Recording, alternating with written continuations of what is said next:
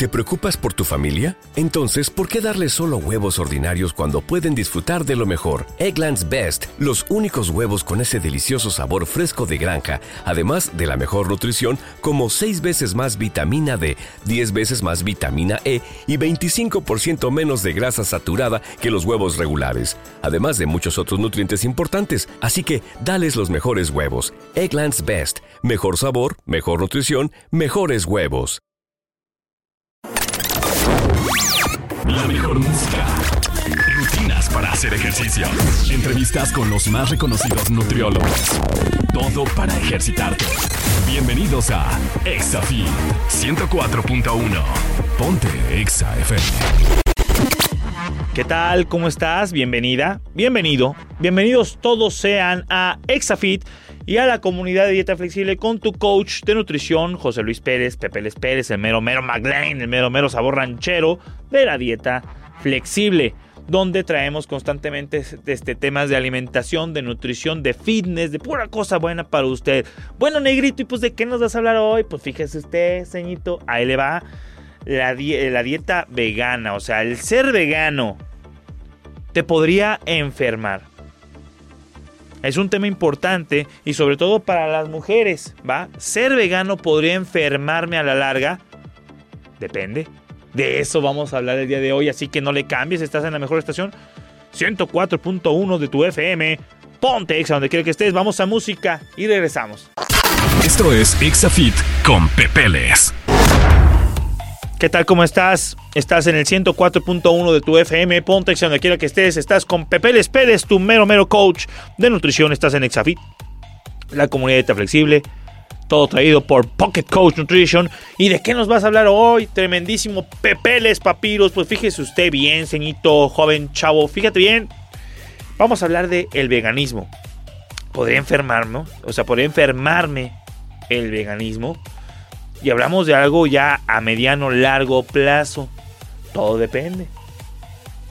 Vamos a hablar de este tema. Vamos a comenzar primero. Como sabes, a mí me gusta ser muy claro, muy puntual, muy preciso. Y aparte aprovechar que de repente si una señora, un ceñito, un chavo, tú me dices, oye, ¿sabes qué? Es que no entiendo bien del tema. Me gusta indagar y hacerlo lo más digerible posible. O sea, lo más hablando para que cualquier persona lo entienda. Y vamos a hablar primero un poquito del veganismo. ¿Sale? Hay que comprender que hay varios tipos de veganismo. Número uno, el ético. Esta forma de veganismo es impulsada por la ética y el respeto a los animales. O sea, hay quien es vegano porque no le gusta ver que los animales sufran, ¿va?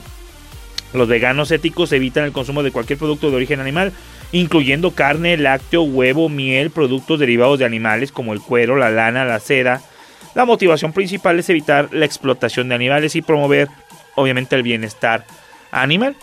¿Vale? Ahorita no vamos a indagar mucho si está bien o está mal. Ahora sí que cada quien, o caquen, caquen, ¿va? Número 2. El veganismo ambiental. Este se basa en la preocupación por el medio ambiente. Los veganos ambientales evitan el producto de origen animal debido a la huella ecológica asociada a la cría de animales para el consumo humano. Esta forma de veganismo eh, busca reducir el impacto ambiental, como la desforestación, ¿sale? Eh, la contaminación del agua y la emisión de gases de efecto invernadero. Número 3, el veganismo saludable. Este se centra en la alimentación y la salud personal. O sea, no lo hago por ética, ni por los animales, ni por el medio ambiente, lo hago por mi salud, que es bueno, ¿ok? Se centra en la alimentación y la salud personal. Los veganos saludables evitan el producto de origen animal y se enfocan nada más en dietas basadas en plantas, frutas, verduras, legumbres, granos enteros y frutos secos. La motivación principal es pues mejorar la salud, que para mi gusto es de las así que si eres vegano por esto, vamos bien. Tu salud es muy importante y tiene muchas ventajas positivas el ser veganismo. Pero aquí voy a resolver algunas dudas de que si a largo plazo, si no lo haces adecuadamente, te podría enfermar. Ahorita vas a descubrir por qué. Número 4, el veganismo religioso. Algunas religiones abogan por el veganismo como parte de sus creencias espirituales. Por ejemplo, el hinduismo, el jainismo, el budismo, que promueven el respeto a los seres vivos y evita el consumo de productos de origen animal. Por estos motivos pueden variar porque están relacionados obviamente con la compasión, la no violencia y la conexión, la conexión espiritual con la naturaleza. O sea, por ejemplo, los hindús Hay un chavo que sigo en Instagram. Creo que es de Hermosillo. De Hermosillo. O, o de Culiacán, de por allá del norte, pero de por ese lado.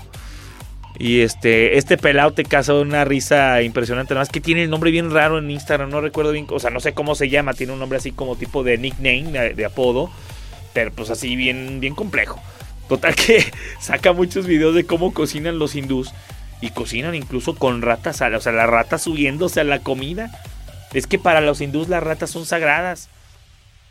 Hay otras religiones donde las vacas son sagradas. O sea, hay de ti donde te vean que, le, que acaricias una vaca porque te andan metiendo hasta el tambo. ¿Por qué? Porque para ellos su religión es sagrada. Pues evidentemente si es sagrado, pues no lo comen, comen otras cosas. Este es otro tipo de veganismo, ¿va? Ahorita obviamente era hablarte de importante destacar que este, estos tipos de veganismos no son mutuamente incluyentes, ¿ok? O sea, o eres de uno, de otro, de otro, en teoría. Muchas personas pueden adoptar una combinación de ellos según sus creencias, ¿va? Cada forma de veganismo busca promover cambios positivos en diferentes aspectos de la vida. Y como te dije, hay quien lo va por lo ético, quien por lo ambiental, quien por la salud y quien por un tema de religión. Esas son las principales cuestiones del veganismo, ¿va?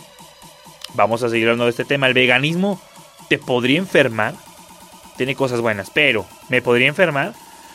Lo vamos a descubrir en las siguientes cápsulas. Así que no te vayas, estás en la mejor estación 104.1 de tu FM Ponte exa donde quiera que estés. Vamos a música y volvemos. Regresamos. Esto es Exafit 104.1. ¿Qué tal? ¿Cómo estás? Seguimos en Exafit en el 104.1 de tu FM. Ponte exa donde quiera que estés hablando del tema de el veganismo. ¿Ser vegano me podría enfermar, negrito? Pues depende. Lo vamos a descubrir muy pronto. Primero ya te hablé en la cápsula anterior de cuáles son los cuatro tipos de veganismo más comunes que tienen que ver con el tema por ser por una cuestión ética, obviamente de animales, de respeto a la vida, obviamente, por una cuestión de medio ambiente, deforestación y demás, y todo lo que ocasiona efecto invernadero y todo lo que ocasiona por una cuestión ambiental. Una otra cuestión este es por la religión y la otra es por que me hago vegano por mi salud.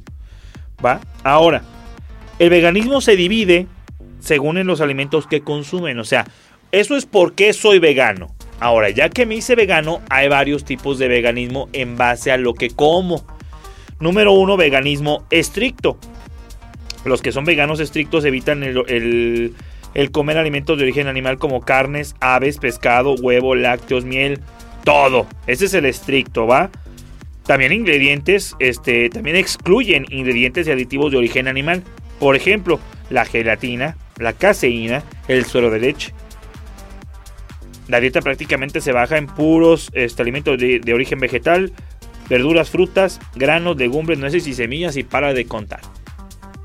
El ser estricto en cualquier alimentación va a causar una deficiencia. Ahí vamos a empezar a hablar del tema de por qué podría enfermarte.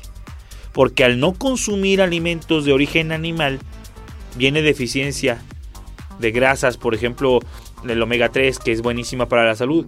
Vienen deficiencias como del hierro por la carne. Y las mujeres necesitan obviamente más hierro que el hombre por obviamente el tema del periodo menstrual, donde la mujer necesita hierro. ¿Va? Número 2.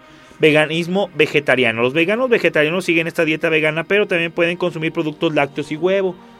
Yo le llamo lacto ovo vegetariano, de hecho así se le conoce también en nutrición. Lacto ovo vegetariano, o sea, nada de origen animal salvo la leche y el huevo. Porque como tal no es un animal que estoy matando, simplemente son productos derivados de animales. No atento contra una vida, no estoy causando una muerte. La leche pues se la ordeña la vaca, me la como. Los productos de lácteos, por ejemplo el queso y demás, pues vienen de la leche, es un derivado, pero no maté a un animal. Puede dejarlo vivir y por eso pues consumen la leche y los, los derivados lácteos. Y el tema del huevo igual, no estoy matando gallinas, simplemente me como los huevos. Entonces por eso ese tipo de veganismo deja de ser un poquito más estricto. Lacto o vegetariano, incluso yo ese lo veo bastante bien.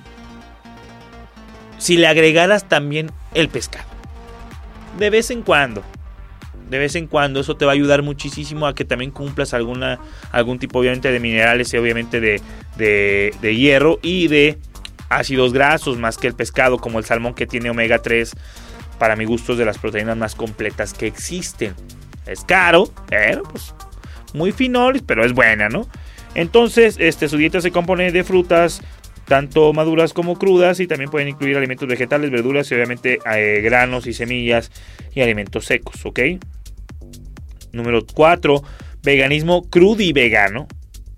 Los crudi veganos eh, siguen una dieta basada en alimentos crudos y sin cocinar. O sea, estos ni, ni, cocinan la. Ahora sí que no cocinan nada, lo que se puede comer crudo y para de contar. Evitan cualquier alimento que haya sido calentado por encima de temperaturas eh, eh, generalmente entre 40 y 48 grados. O sea, no puedes cocinar nada, válgame Dios. Bueno, su dieta obviamente nada más consiste en frutas y verduras y algunos frutos secos, semillas crudas y demás, o alimentos deshidratados o eh, fermentados. Está muy compleja, ¿no? Número 5, veganismo macrobiótico. Los veganos macrobióticos siguen una dieta basada en granos enteros, principalmente arroz integral, junto con verduras, legumbres, algas marinas y alimentos fermentados. Deben evitar productos de origen animal y otros alimentos procesados. O sea, estas ya son las más extremas. Que si es por tu religión, bueno, si es por tu salud, valgan ellos, no hay que ser tan, tan extremos. Si es por un medio ambiente, pues sería una cuestión de podríamos echarnos una platiquita aquí, porque el vegano está muy en contra del tema de, de matar animales.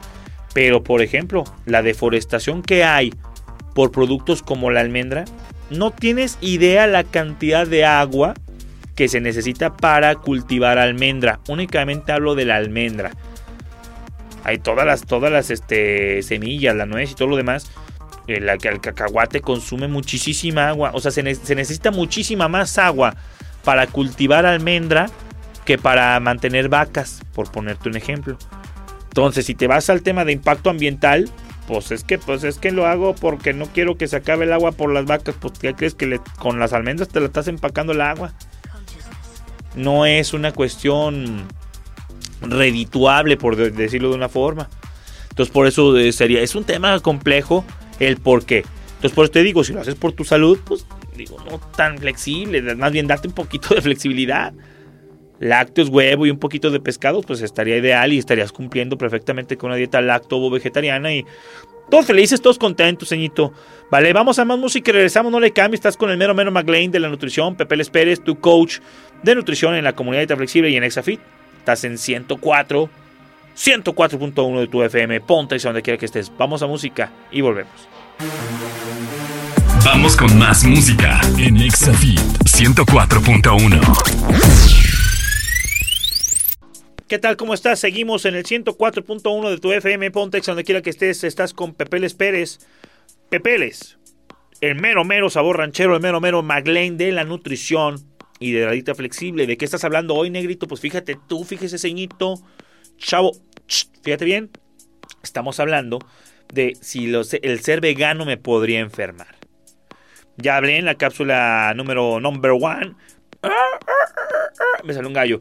Es que ando medio, medio ronco, como que me queda gripa. En la número uno hablé del tema de los estilos, los por qué soy vegano. Los cuatro tipos más comunes del por qué me vuelvo en vegano. En la segunda cápsula hablé de los diferentes tipos de veganismo según lo que comes. O sea, tú puedes ser vegano por religión y ser vegano estricto o lactobo vegetariano. Si me entiendes, por eso es una cosa es por qué soy vegano y otra cosa qué tan estricto de ingredientes soy vegano. Ahora, si apenas me estás sintonizando en el 104.1 de tu FM, te invito a que vayas a Google y pongas comunidad dieta flexible y te aparecen obviamente todas las cápsulas en todas las plataformas de streaming, en video y en audio, Spotify, YouTube, eh, Amazon Music, Evox, para que obviamente puedas escuchar el episodio después grabadito, ceñito, ¿va? Ahora, y por favor, si me estás viendo ya en uno de los videos grabados, pues déjame un like y un comentario, salúdame, por favor, todos los mensajes los veo. Y si estás en, este, escuchándome ya en una plataforma, asegúrate de dar seguir. Si tiene alguna manera de darme un like, pues ahí dale un like. No te cuesta nada. Ahora, ¿qué beneficios tiene ser vegano, mi negrito? Uno, reducción del riesgo de enfermedades crónicas. Una dieta vegana basada en alimentos de origen vegetal puede ayudar a reducir el riesgo de enfermedades crónicas cardíacas, diabetes tipo 2, hipertensión arterial y ciertos tipos de cáncer. Esto se debe a que una dieta vegana tiende a ser más baja en grasas saturadas, colesterol y más rica en fibra, vitaminas, minerales y antioxidantes. Y hay una cosa que aquí no dice, pero yo me la sé y te la voy a compartir, fíjate bien. Hay unos estudios recientes que muestran que todas las personas o la gran mayoría de personas que padecen de ácido úrico alto, de gota, de la famosa gota del ácido úrico, tienen un común denominador. No comen verduras.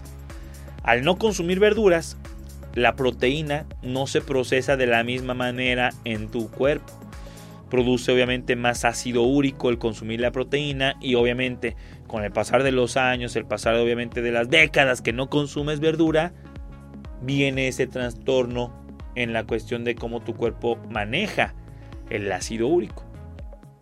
Consumir verduras te va a ayudar obviamente para temas como ese, por eso dice de evitar muchísimas enfermedades crónicas. Número 2, mayor consumo de nutrientes, porque los micronutrientes están en las verduras, señito, no están en las donas.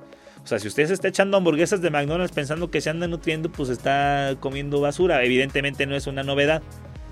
¿Va? Pero digo, hay que ser conscientes de que pues una dieta vegana que principalmente viene de elote, garbanzo, lenteja, haba, semillas como de girasol, eh, no es de la India, cacahuate, pistache, garapiñao, bueno, garapiñao no se trae azúcar. Omitimos ahí. Disculpe usted mi error. Eh, y obviamente la combinación para proteínas, por ejemplo, de arroz con frijol, el tema del veganismo es que tienes que combinar ciertos ingredientes para tener la rama de aminoácidos completa como una carne. Por eso es muy compleja. Pero bueno, el tema es que ahí están los micronutrientes. Ahí sí hay nutrición. ¿Va? Consumo de nutrientes. Una alimentación vegana bien planificada. Repito, sueñito. Bien planificada Puede proporcionar todos los nutrientes necesarios de una buena salud, como proteínas, ácidos grasos, omega 3, hierro, calcio, vitamina D y vitamina B12. B de bueno, de buenote, de buenote pepeles. Al consumir una variedad de alimentos vegetales puede obtener una amplia gama de nutrientes. Tercera ventaja, bondad, beneficio a un negrito, pues el control de peso, Muchas personas se encuentran eh, que adoptar una dieta vegana les ayuda al control de peso porque obviamente le bajan a las calorías, consumen más fibras, se llenan más y pues comen menos porquería. Está muy fácil. Número 4, esta es buenísima, pues es que mejora la digestión, vuelvo a lo mismo. Es que usted le mete fibrita, ceñito, pues ¿qué cree? Pues todo los, la microbiota, que son los microbios que viven en simbiosis con nosotros. En simbiosis quiere decir, tú y yo vivimos a toda. Es vivir en simbiosis. Entonces, los microbios que están en tu estómago, en tu colon, en tus intestinos, en el estómago no tanto, porque sí hay, pero como el, ambiente de pH tan alto del estómago es muy denso, hay muy pocos microbios. Los microbios están pasando el duodeno, que es del estómago, lo que sigue con la conexión con los intestinos. Ahí, de ahí para abajo, hasta el colon, hasta el recto, está lleno de microbios, pero esos microbios son buenos. Se requieren. Es más, la microbiota es tan importante, hay estudios que lo demuestran y son estudios recientes que incluso hay este ¿cómo se llama? Este trasplante fecal. Ay, pepeles, ¿qué crees que sí? trasplante de caquita, oiga. ¿Por qué? Porque de una persona sana a una persona que tiene una microbiota dañada, le trasplantan con todo y microbios y sus microbios, ¡pum!, se hace una, una población rapidísimo de microbios buenos y le ayudan. Obviamente son, son cuestiones ya para unos casos muy específicos en cuestiones médicas que no, tocó madera, no tenemos que llegar a ese extremo, señito, pues va muy fácil. Nomás métele verduras.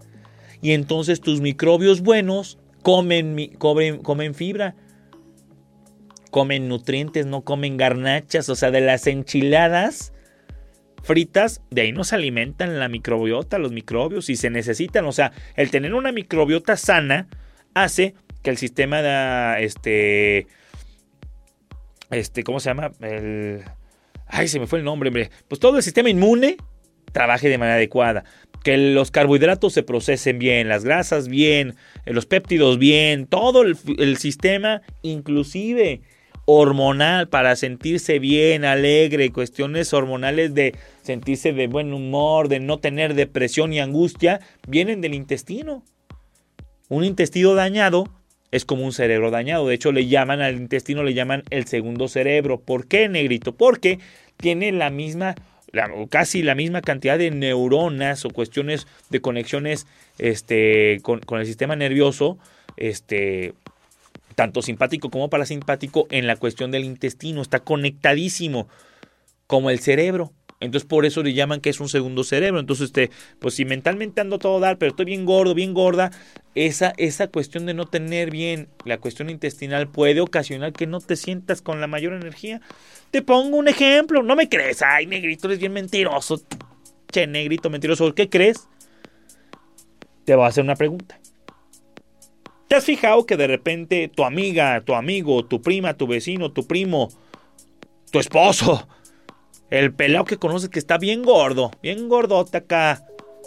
Barrilito, fregón. ¿Te has fijado que cuando que le da sueño y se quedan dormidos así de la nada? Que están cansados así. Y se quedan dormidos a las 5 de la tarde. Mal del puerco siempre.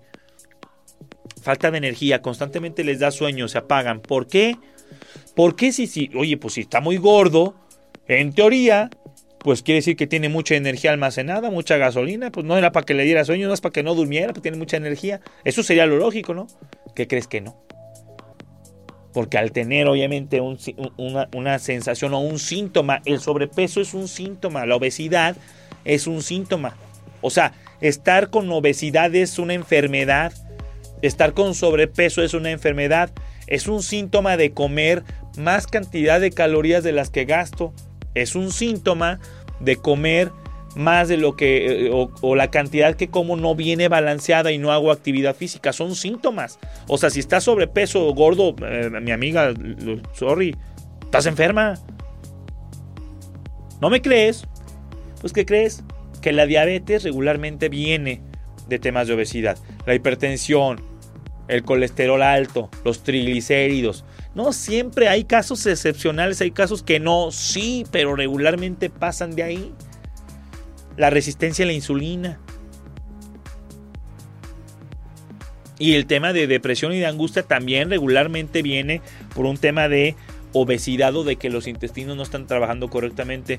Yo tengo amiga bien flaquita con problemas de ansiedad. Sí, claro, ese puede ser no necesariamente un tema de una cuestión intestinal. Puede ser que sí, puede ser que no. O sea, no necesariamente, pero ahí tienes un caso, obviamente, el por qué es importante y por qué ser vegano ayuda por la fibra. Y obviamente para que tu intestino jale bien. Ahora, ya te hablé de las cosas bien buenas, de las maravillosas. Vamos a los efectos negativos o riesgos potenciales de estar en una dieta vegana. Número uno, la deficiencia nutricional. Oh, pero no que me nutro muy bien, sí, pero no del todo.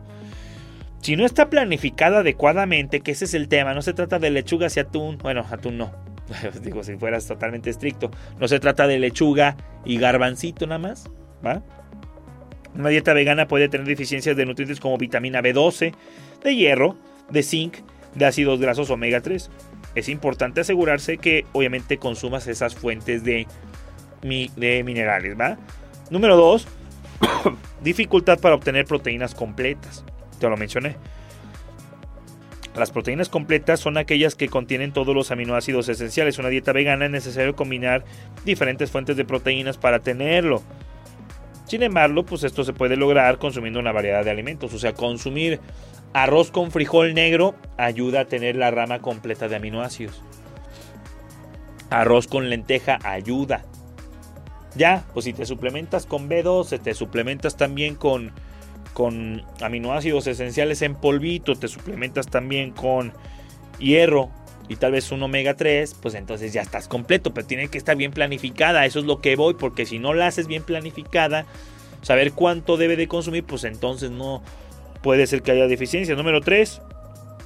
Puedes perder peso de forma no deseada.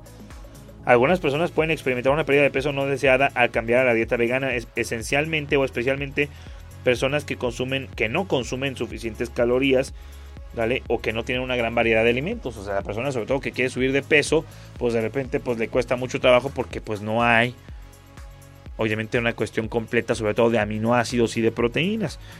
¿Sale? Número 4, creo que este es de la principal.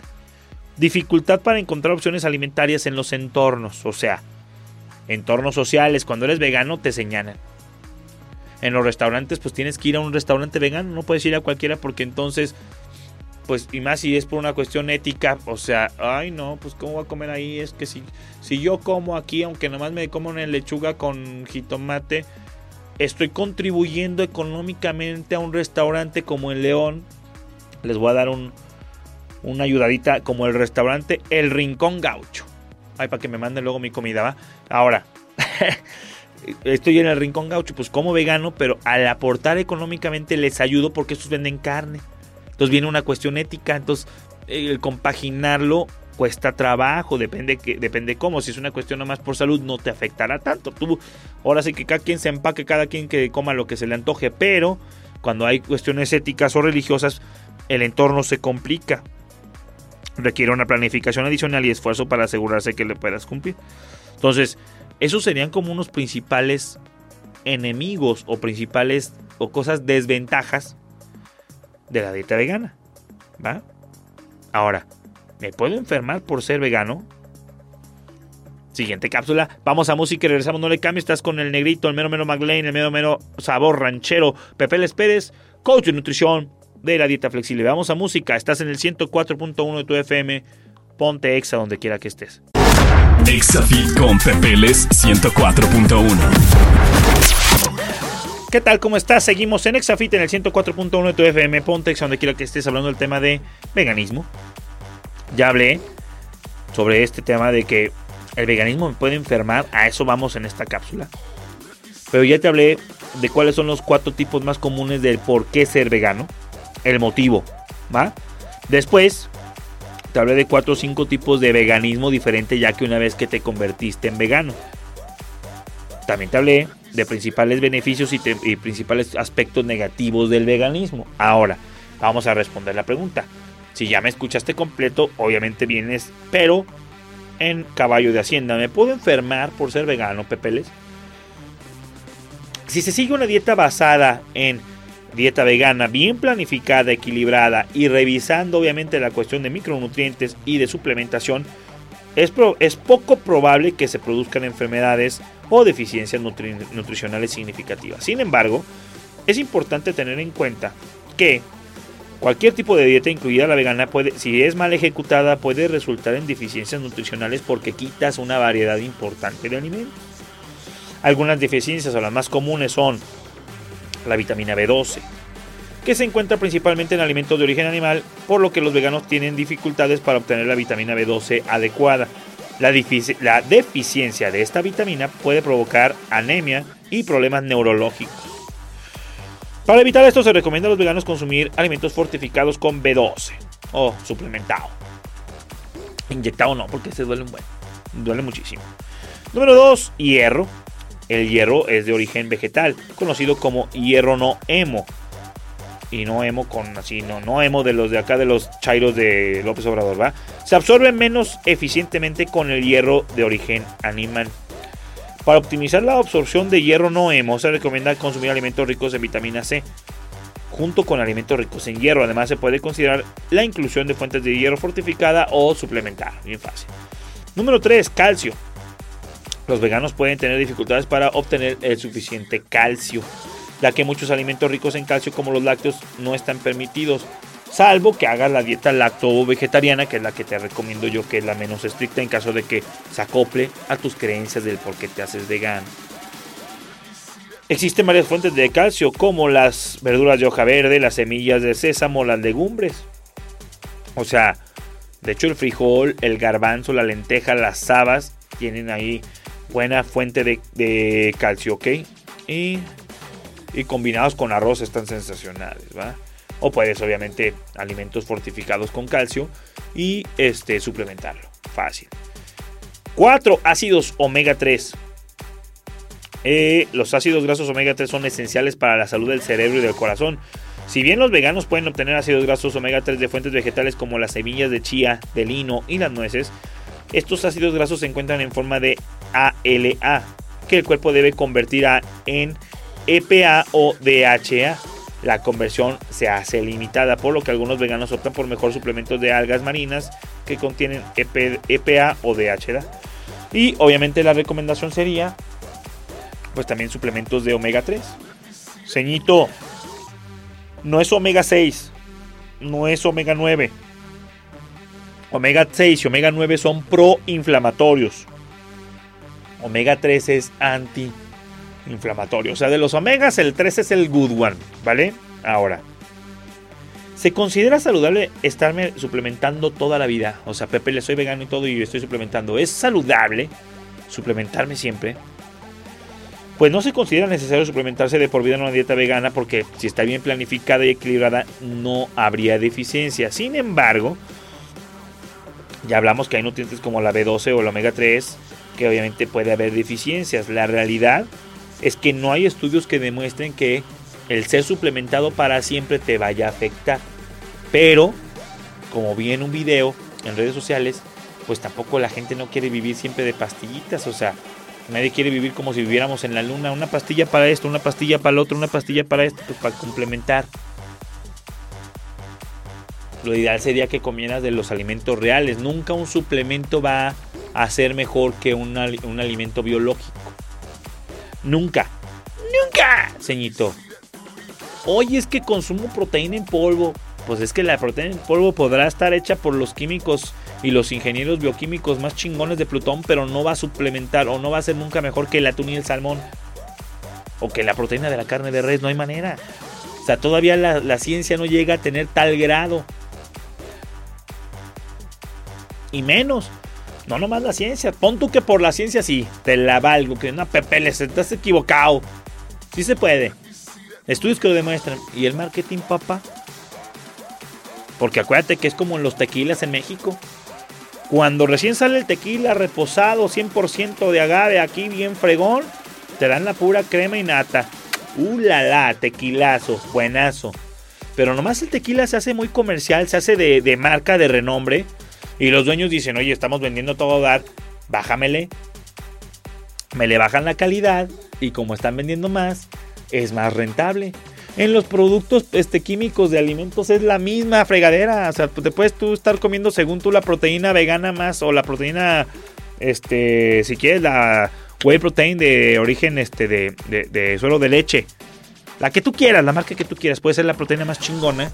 ¿Y qué tal que te están dando leche nido? Leche liconza para los que son de México, la que da el gobierno, pues pura pinche agua. Entonces, entonces, ese es el tema, ¿quién te garantiza? Y en la carne de res, en el atún, en la proteína que viene en los frijoles y el garbanzo, esa es la proteína, ya sabemos, ya hay muchos estudios que lo demuestran. Pues frijol es frijol. ¿Qué hay de calidad? Pues sí, pero, pero pues frijol es frijol, la res es la res. Que una mejor alimentada, una mala alimentada, como o sea, la carne es carne. Sí, podría cambiar si tú quieres, pero muy mínimo en cuestión de micro de macronutrientes. ¿verdad? Pues espero con esto resolver tus dudas de que si me va a hacer daño o no. Bien planificada no tendría por qué. Y si cumple con tus creencias, si cumple con que no te saque de tus entornos.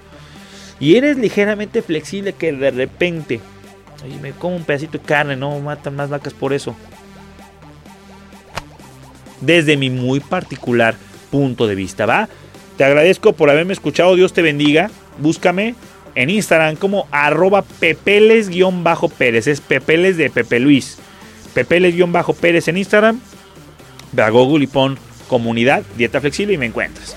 O ve a Google y pon Pocket Coach, Pocket Coach, Pocket con seca Coach. En Google y te van a aparecer todas nuestras plataformas para que descargues la aplicación, lleves a mi grupo de nutriólogos y a tu servidor, siempre en la palma de tu mano con nuestra aplicación, dándote consejos, recomendaciones y estando como un, como un instructor de gimnasio, pero en tu nutrición. Eh, ceñito, así, asá, como así, cene esto, pum, pum, pum. Revisando tu pesaje una vez a la semana y garantizándote resultados. Eso es Pocket Coach Nutrition. Búscalo. ¿Sale? También en redes sociales. Te mando un fuerte abrazo, Dios te bendiga y nos vemos en el próximo episodio. Gracias. Esto fue Exafit. Nos escuchamos mañana en punto de las 7 de la mañana en Exafit 104.1 con las mejores entrevistas y rutinas para tu cuerpo. Exa.